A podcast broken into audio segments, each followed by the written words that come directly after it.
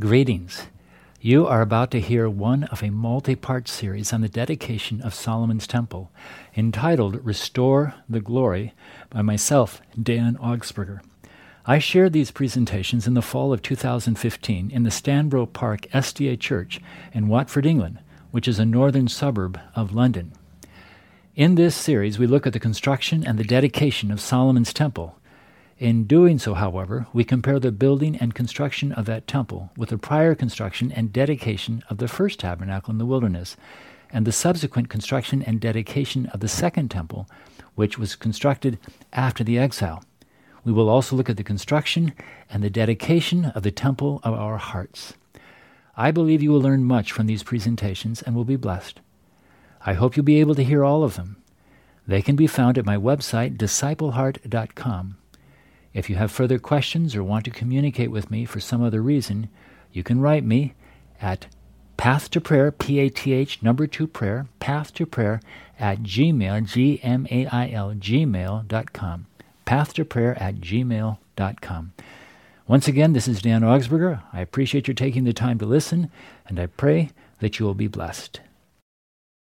I'd like to welcome all of you again this evening to our prayer meeting it's a privilege to come and spend time thinking about Jesus during the week. I know some of you have traveled the distance.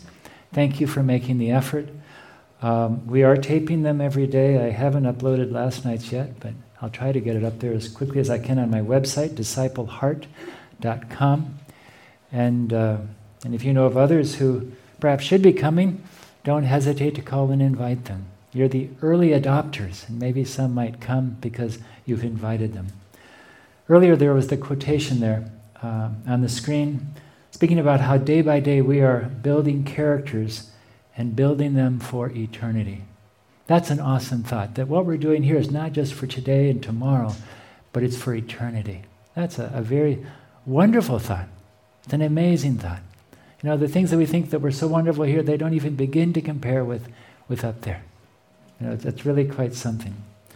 Um, something that I only thought of after the meeting ended last night was regarding the people who were involved in building those temples.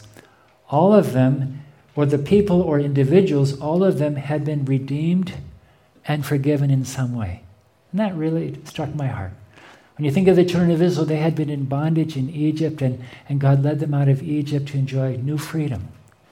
Uh, it was David who wanted to build a temple for God out of gratitude. He had made some horrible mistakes in his life, but God had forgiven him, God had restored him, and out of his love, he wanted to build this temple. And God said, You're not allowed to build it, but your son will. Uh, the second temple was built by exiles who'd come back from, from captivity because they had so fallen from God that God had actually destroyed the temple, which is almost an unthinkable thought. And when it comes to you know, the temple of our hearts. Uh, there's not a person here who can say, I've never made a mistake, I don't know Jesus. We're all individuals who need redemption and forgiveness. And so uh, we come as, as individuals who have lots of gratitude. And the story I want to share with you this evening comes from a missionary that uh, originated from uh, the British Isles, a man that many of you have probably heard of, Hudson Taylor. Hudson Taylor is uh, responsible for taking Christianity to the interior of China at a time when it was very difficult. When he arrived in China, uh, they were having a civil war, and he would go out witnessing, uh, and he would literally see people dying in front of him as he was going. And it's interesting where today we often hesitate and say it's too dangerous. His attitude is people are dying, I need to get out there quickly to reach as many as I can before any more die. And we need to adopt more his, his attitude. As a young man, he grew up in a, uh, in a home with a very spiritual family. But unfortunately, Hudson had great difficulty coming to Jesus. Uh, didn't seem to make sense to him. He wasn't able to, to really connect and, and give his life to Jesus, and so he'd pretty much given up on God. But his mother one day decided that she was going to pray for her son one afternoon until he was converted. She was going to be somewhere else, and so there where she was, she began praying, begging God to convert him. Hudson that afternoon was looking for something to do. He wandered into his father's study and saw a tract uh, by the name of Poor Richard. And uh, he picked up that tract and decided to himself, I will read the story, but I'll skip all the scriptures. It's the story of a man who's dying, and his family members, I think it's his, his sister, are trying to convince him to come to Jesus and that one is never too bad to accept the Lord Jesus Christ.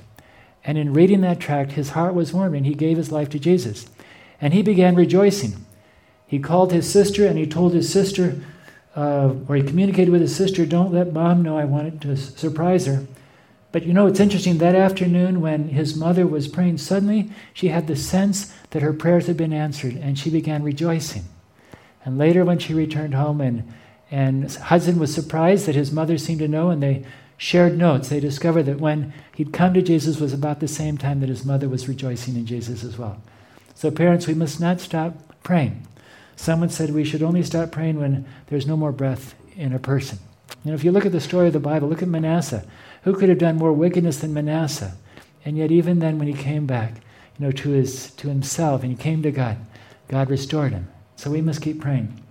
Well, speaking of Hudson Taylor, he says, Not many months, and I have it in front of me here. After my conversion, I, having a leisure afternoon, I retired to my own chamber to spend it largely in communion with God. Well do I remember that occasion, how in gladness of heart I poured out my soul to God, again and again confessing my grateful love to Him who had done everything for me, who had saved me when I'd given up all hope and even desire for salvation. And I sought Him to give me some work to do for Him as a way of showing my gratitude. He said, God, just show me something I can do for you to show you my gratitude. Some self denying service, no matter what it might be, however trying, however trivial, however menial. Just give me something that I can do for you. Well, do I remember as in unreserved surrender, I put myself, my life, my friends, my all upon the altar. And the deep impression came upon me that the assurance that my sacrifice, my gift, had been accepted. For what service I knew not. But a deep consciousness came over my soul that I no longer belonged to myself. Two or three years later, for example, he says, someone came and offered me a job. A proposition of an unusually favorable nature was made. But he said, I felt I dared not accept any binding engagement, such as was suggested because I was no longer my own. I must be available to go wherever God might call me. Within a few months of that time, I con- of consecration, the impression was wrought upon my soul that it was to China that I'd been called. He said later he was distinctly impressed that he had been called to China. Uh, he knew that it might cost him his life, for China was not then open, but he decided that God had called him and he would go. Knowing that a local pastor had a book on China, he went to read the book, a book called Medhurst China. And I called the pastor to ask for a loan of the book. He said, That's fine, I'll gladly share it with you, but why is it that you're wanting to read this book?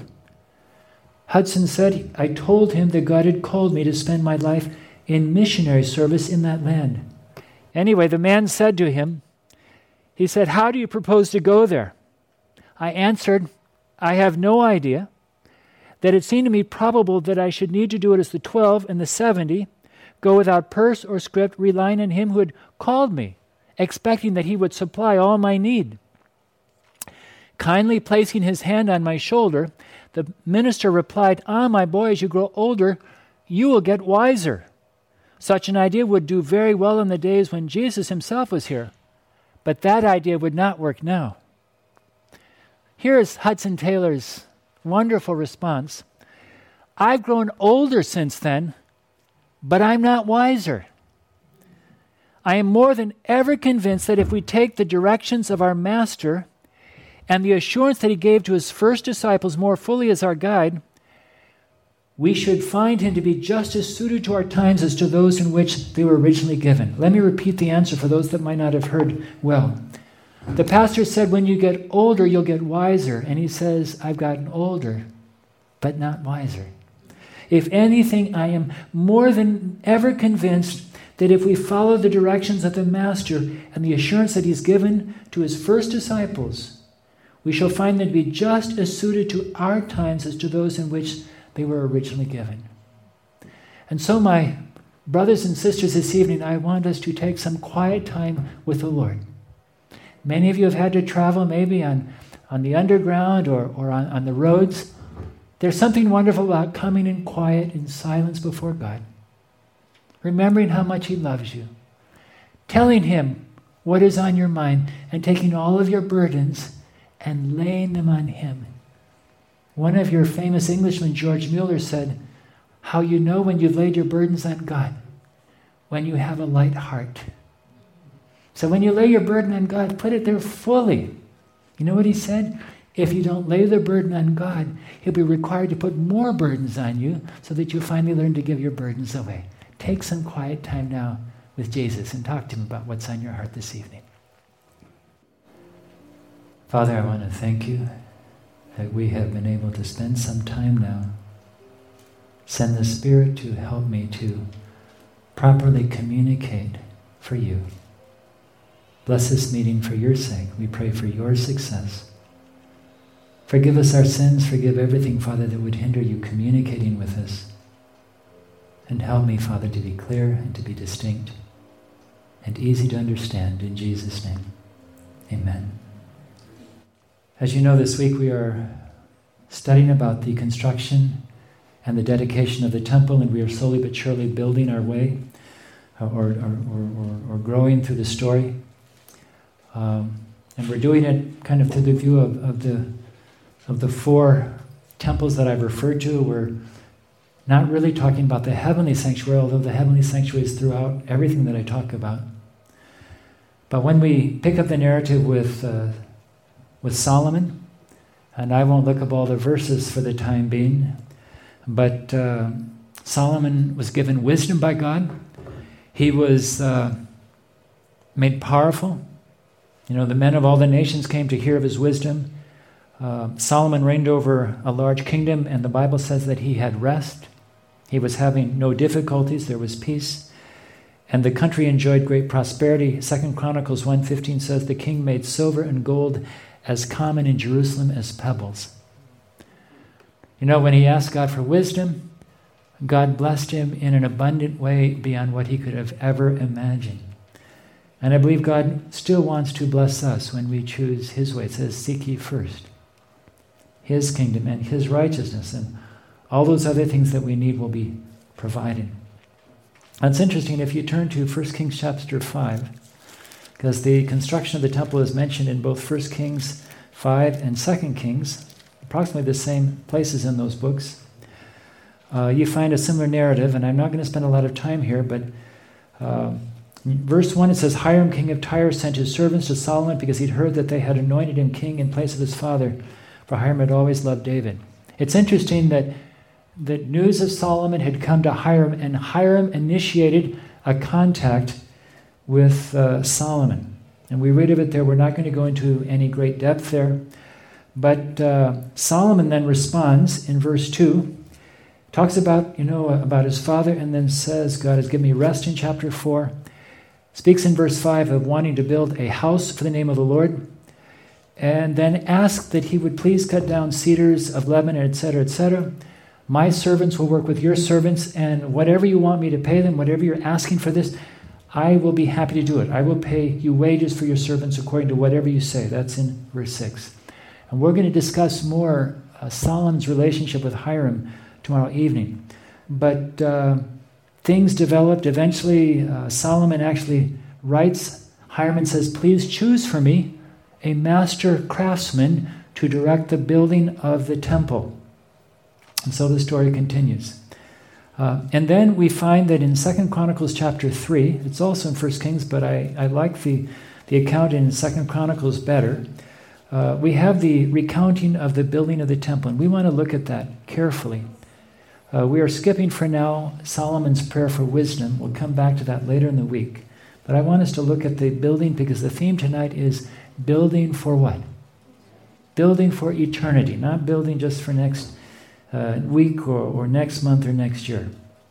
The first thing I notice in chapter 3, verse 1 Now Solomon began to build the house of the Lord at Jerusalem on Mount Moriah, where the Lord had appeared to his father David. When we think of the word Mount Moriah, what do we associate with that place? What event do we first find in the book of Genesis? That's the place where Abraham took Isaac and tried to sacrifice him, but God stopped him and said, No. You know, he was stopped by the angel of the Lord and, and he caught a ram, or there was a ram there that was caught in the thicket, and he sacrificed that ram. Later, when David had caused mischief and there was a plague going through Israel, he was told to go to the threshing floor uh, of a man whose name is pretty complicated.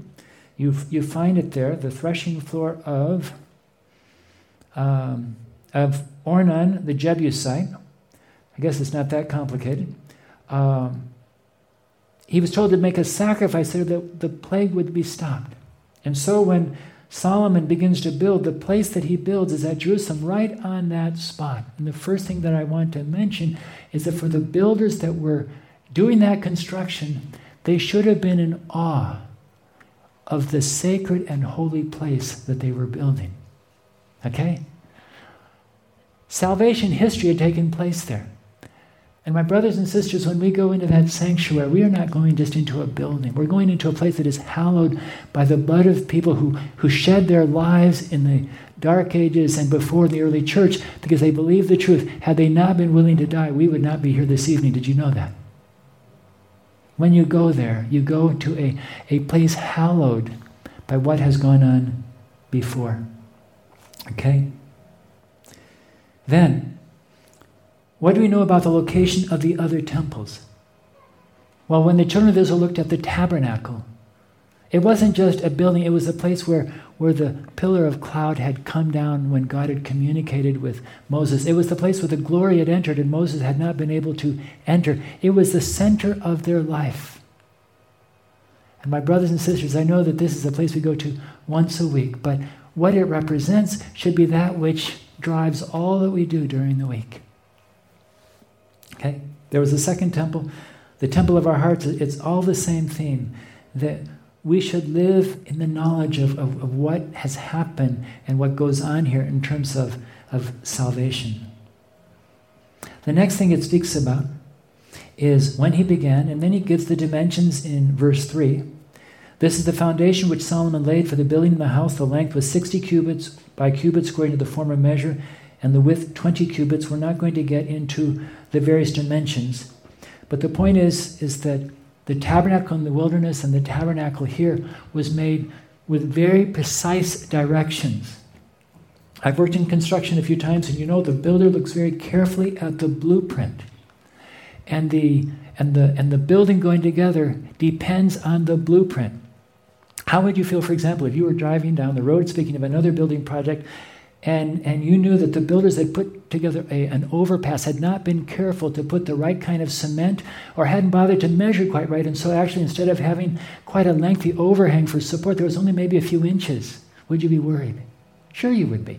And so, uh, it was made very precisely. And I think it's very important to remember that when it comes to be a Christian, our lives are not just coincidental.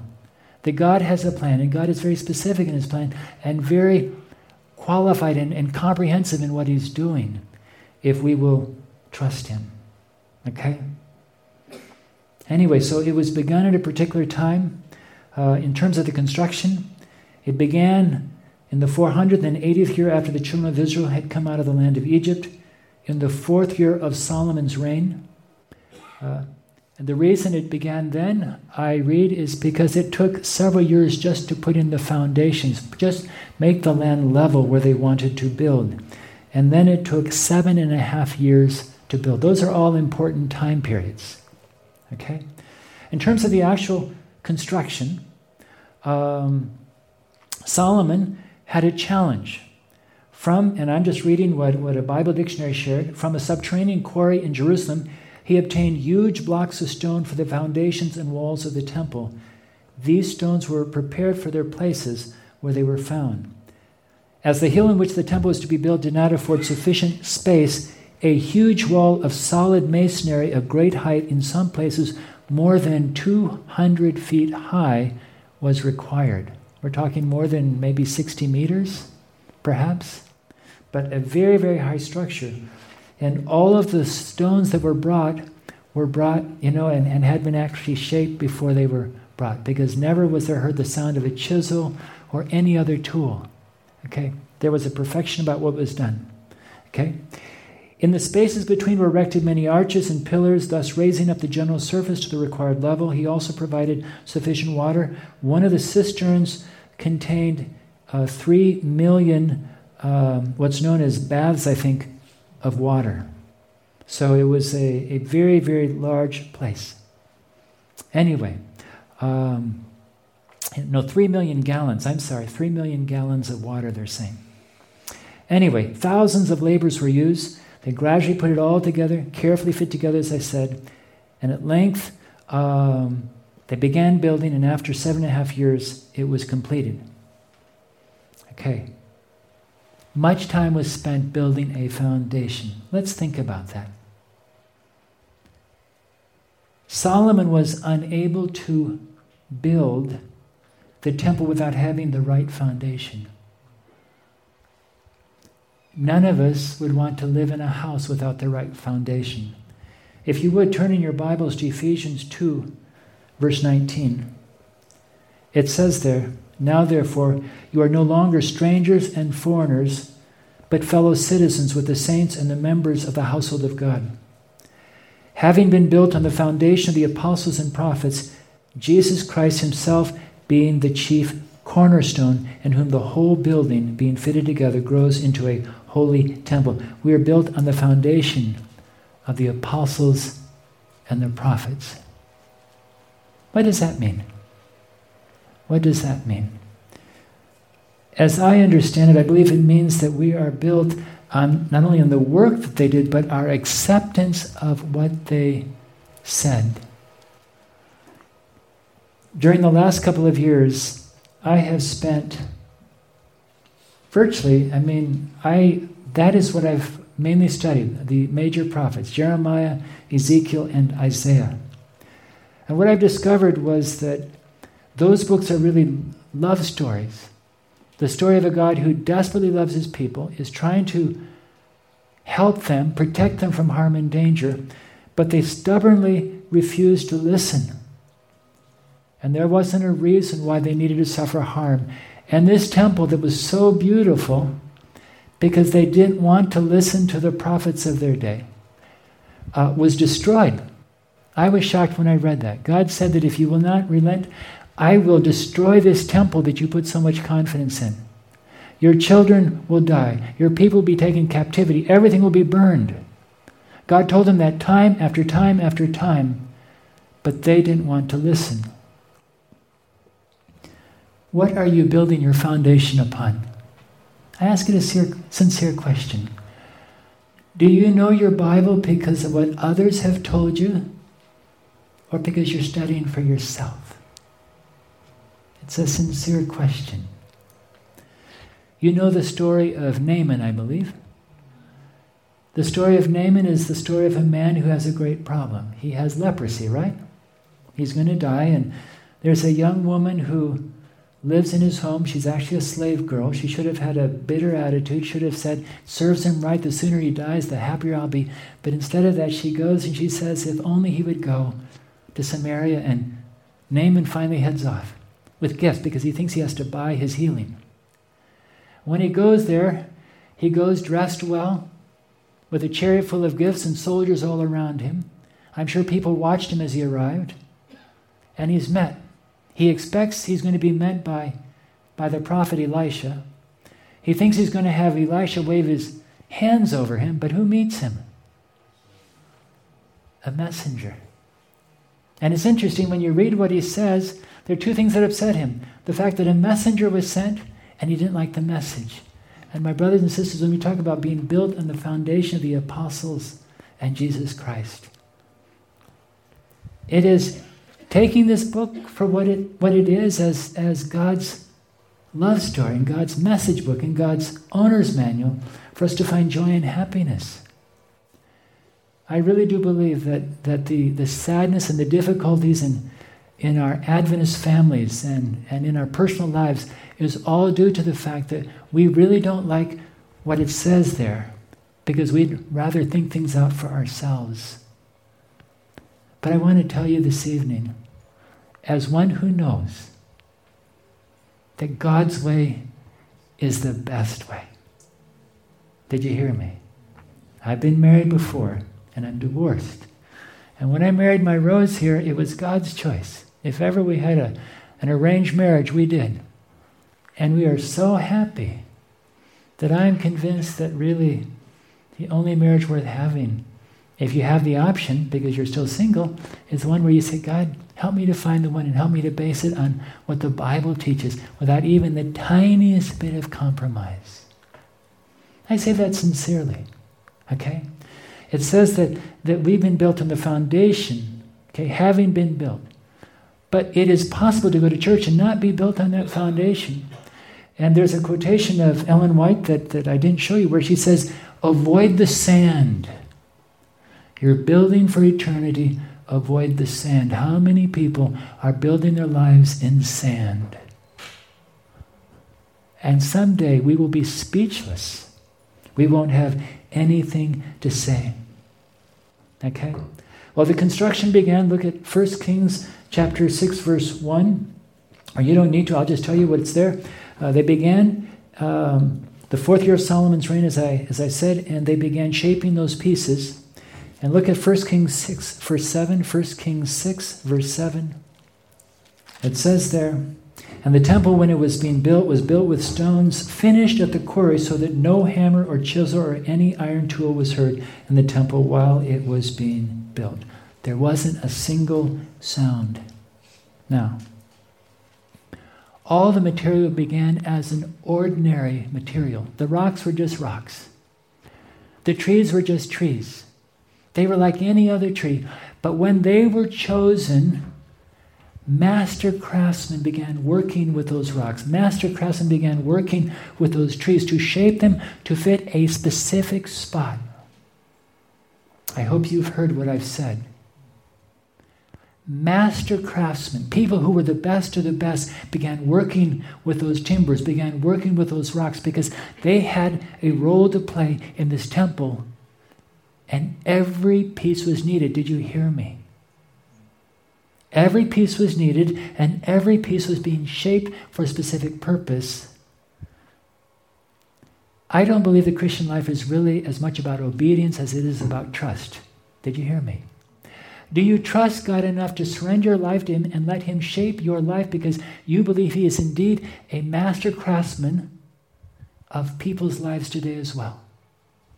All of us are ordinary apart from God. None of us are strong. None of us are wise. But when we put our lives in God's hand, He begins to work.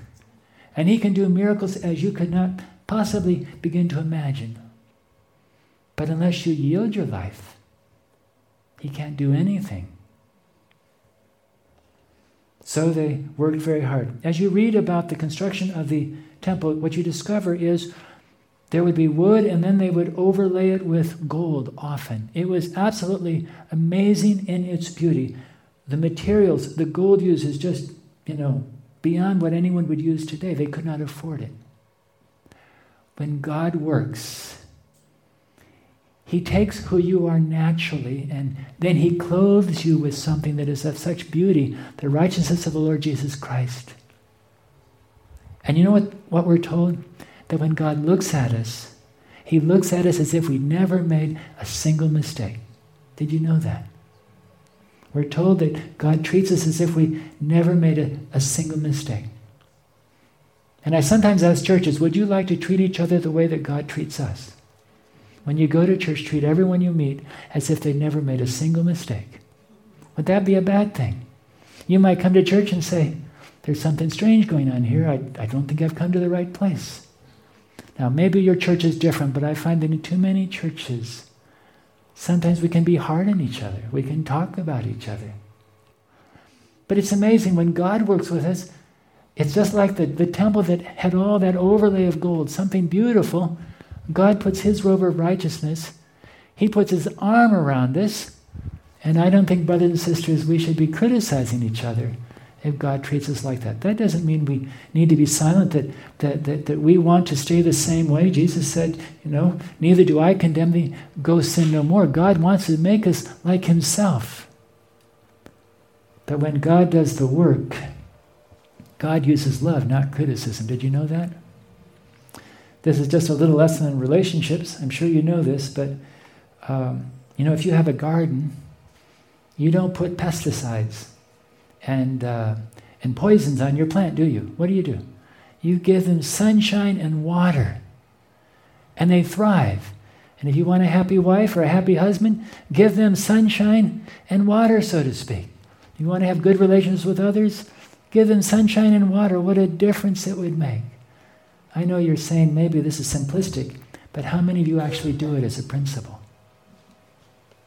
How many of you do it as a principle? And then uh, I was fascinated by look at Second Chronicles chapter three. Second Chronicles chapter three. Second Chronicles chapter three, verse nine. It says there, and in First Chronicles, I apologize. Here we are, verse 9. The weight of the nails was 50 shekels of gold, and he overlaid the upper area with gold. I had to do a lot of study here. And there's quite a few people who believe that, that actually there were portions of the temple where they used golden nails. Even the nails were made of precious metal. And, and, and as I thought of this, the spiritual application you know, our, our relationships, our connections to each other should be precious. People need to be treated preciously. Did you hear me? This was a temple that was put together carefully out of the most expensive materials, and God's church has been put together with the most precious materials too. And you're one of those precious materials this evening. Don't let anyone tell you anything otherwise. Okay? And then there's the fashioning of the furniture, and I'm not going to take a lot of time, but the first thing is the bronze altar. It's interesting there was only one bronze altar because that's where the priests were to wash themselves, and there was only one Savior. That's the Lord Jesus Christ. But in addition to that, there was a, uh, a sea of cast. Well, that's where the sacrifice, I'm sorry, that's where the sacrifice was made on the bronze altar. But there's also a what's referred to as a sea of cast bronze. There was only one of those, and that's where the priests would, would wash themselves. But then there were many uh, bronze lavers, ten bronze lavers, where they washed the, uh, the things that were being offered. And so there's an abundance of, of facilities available for washing, which speaks to how abundant God's mercy is towards us. Then there were ten lampstands ten lampstands made of gold according to their design. Speaks of the abundant light that God wants to shed through us, that God wants to shine through us and to shine to us. But notice in 2 Chronicles chapter 4, verse 21, it says, And with the flowers and the lamps and the wick trimmers of gold, of purest gold, even the things that were used to trim the wicks, they were made of precious metal. Nothing was rude, nothing was was, was, was, was rough. Everything was perfect, everything was, was beautiful. Then there was also the ten tables of showbread, five on each side, also made of gold. And it's interesting, the bread on the table of showbread was to be changed every Sabbath day, speaking to the, to the need to come and get a new filling of the bread of life every Sabbath. Finally, Something else that I noticed was the two pillars and a network containing hundreds of pomegranates. You read about that in chapter 7, verse 15 of Second Chronicles. Actually, 1 Kings 7 15. And I'll read that for you. And he cast two pillars of bronze, each one 18 cubits high, etc. Okay? And here's what's interesting. At the top, there was a, a net of some kind and if you turn, I'm sorry, I should have had you just go to Second Chronicles, chapter 3, verse 17. It says there, Then he set up the pillars before the temple, one on the right hand and the other on the left. Two pillars. And verse 16, he made wreaths of chainwork that were on the top of those pillars and put 100 pomegranates, and then somewhere else it speaks of 400 pomegranates. What was the purpose of the pomegranates? They were the most attractive fruit in that time, the most delicious fruit. And God wanted to make that temple wonderfully attractive that people would want to come to it. And on the hem of the high priest, there were pomegranates and gold. Everything said, Come, trust. This is something positive. As we come to church, we should remember then, perhaps above all other times, that, that people gave their lives. That it's based on the Word and that it is abundant in mercy that God is extending to all of us. When Hudson Taylor found Jesus, he said, God, what can I do? Have you found Jesus for yourself? Visit Solomon's temple and see God's love shouting out from all the furniture of that temple. Been the same message, what the church ought to be today. Thank you. You have just heard one of a multi part series on the construction and dedication of Solomon's Temple, given by myself, Dan Augsburger, at the Stanborough Park Church in the fall of 2015. I pray that it has been a blessing to you. You can find the rest of the presentations at my website, discipleheart.com. Let me spell that for you. Discipleheart, D I S C I P L E H E A R T, discipleheart.com. Perhaps you have a question that you'd like to pose to me directly. If so, feel free to write me at path2prayer at gmail.com. Let me give you the spelling P A T H number two, P R A Y E R, path to prayer at gmail.com. Once again, this is Dan Augsburger. Thank you for taking the time to listen, and God bless you. This media was brought to you by Audioverse, a website dedicated to spreading God's Word through free sermon audio and much more. If you would like to know more about Audioverse, or if you would like to listen to more sermons, please visit www.audioverse.org.